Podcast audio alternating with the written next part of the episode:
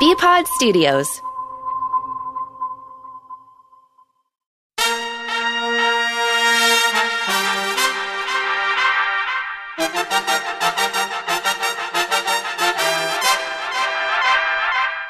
Mock Made, an improvised comedy podcast of how things are made.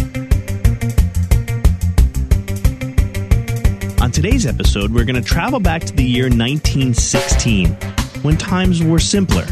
There was no Bumble, there was no Tinder, no Facebook. How, how did people Instagram selfies? They didn't. But they did have something that we take for granted today. That's the mailbox.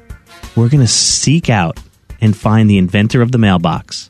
In 1916, I took a trip to meet the man who invented it, whose name ironically is John Box. So here I am just outside of Chicago in front of John Box's house, where I don't see a mailbox at all. This is very strange. I thought he'd have one. There's a mailbox out front. Just put it in the box, and then you just do that way. Okay, but I don't see a mailbox anywhere. Can you open the door? It's it's it's Ah! it's mock made. We're here for our interview request. You're not the postman. No, but I don't see any mailboxes anywhere, and I would think that Mr. Box, you What do you want? Who is this? it's mock made. We're here to talk to you about the invention that you did, the mailbox. Come on in. Whoa. I have to tell you, I'm shocked.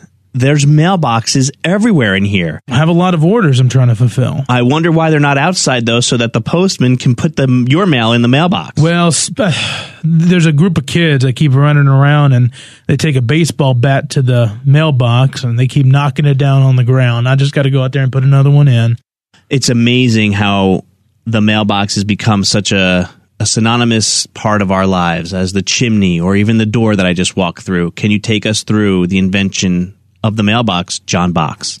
Sure. You know, uh, you know, before I created the mailbox, you know, the postmaster, he would just come to your door and knock on the door and he'd wait for you to answer. And as you can, as you can clearly tell, I don't like that. I don't like answering the door. Big things brewing. I'm a, I'm a free thinker. I'm thinking of, of creating this company called Amazon where they sell books That would never work. and maybe even try to do two day shipping. I don't know. Yeah, no, that's I think that's a pipe dream, Mr. Box. Well, I got these ideas. Also, something called MeTube, where you put videos up in a technology box. I don't know. I'm working. I'm I think working. there's something out. there. The name might be off a little though. you I'm might want to rework the name. But I, all the every time, every time, every day, every day except Sundays. Not on Sundays. I'd get a knock on my door, postmaster, just like that. Hated it. And so I Was it that pattern as well? Always Well, it depended. If it was Earl, Earl did the early morning shifts. He did this knock called Well, it's not bad. That's not bad. But then there was Cindy. Mm. You, my gosh, Cindy. She was. Ooh. I thought she was going to break down the door. So all these things led to the fact that you invented the mailbox to prevent knocks on the door. Right. I went out to the cherry tree out in the back. Did you see it out there when you pulled up? Uh, I did, yes. I saw uh, a couple of uh, birds on the cherry tree. Well, I got the uh, cherry tree. Okay. And I cut off a branch. Okay. And on the branch was actually a bird house. And what I was trying to do was barricade my door in because Cindy sounds like she's always trying to break the door down, and I'm always just like that. So I kind of nudged the tree branch with the birdhouse on top of it up against the door, and I started looking at it while it was sitting vertically up, and I saw the little hole in there, and I was like, "You could put my mail in that." So the Interesting. the first mailbox, all it was was a birdhouse on a stick. Now, I have to ask, did did you have any concerns about confusing the birds? Because I noticed that my mailbox has bird poop all over it, and now I'm wondering if maybe it all comes full circle. Well, that was a big concern. All the birds kept going in to where the mail went. Half the time, the damn post office wouldn't even put the mail in there because they were afraid the birds would attack the mailman. Everyone always worried about the dogs attacking the mailman. The real issue with the mailbox was the birds. In 1916, when this was invented three years ago, Yep.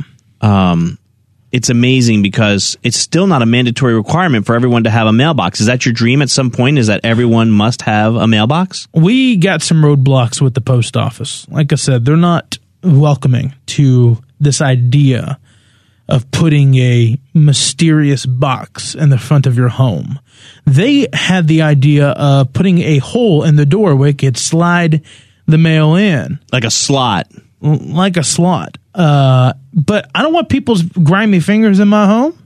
And they don't like the idea that they can't see the birds inside the, if there's a bird inside the mail. There's a whole back and forth with the post office. We have like seven open lawsuits with them currently. His story just wasn't adding up. There had to be more to it. That's why I took a visit to Jenny Stamp, who claims her father was the one that invented the mailbox for an entirely different reason. Hello, Jenny. Thanks for joining us. No problem. Thanks for having me.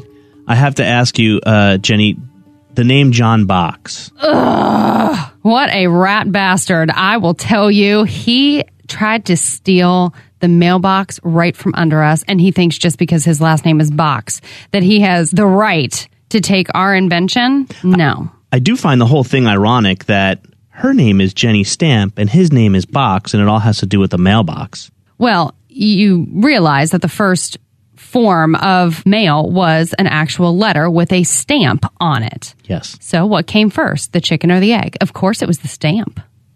Okay, so you're saying that because of your invention of the stamp, it helped to lead your dad invent the mailbox? Absolutely. And John Box is nothing but a lazy man who does not want to walk down his stairs to get his mail. We've knocked on his door and he seemed to be very annoyed by it, and he claims that's the reason why he invented the mailbox. He was tired of the mail people knocking on his door. I call it antisocial. So why did your dad then not patent the mailbox if Oh. you claim that he and you and the family invented it? Oh, we did. And we even sent the patent letter to Mr. Box's house, but it was stolen, ironically, out of his mailbox.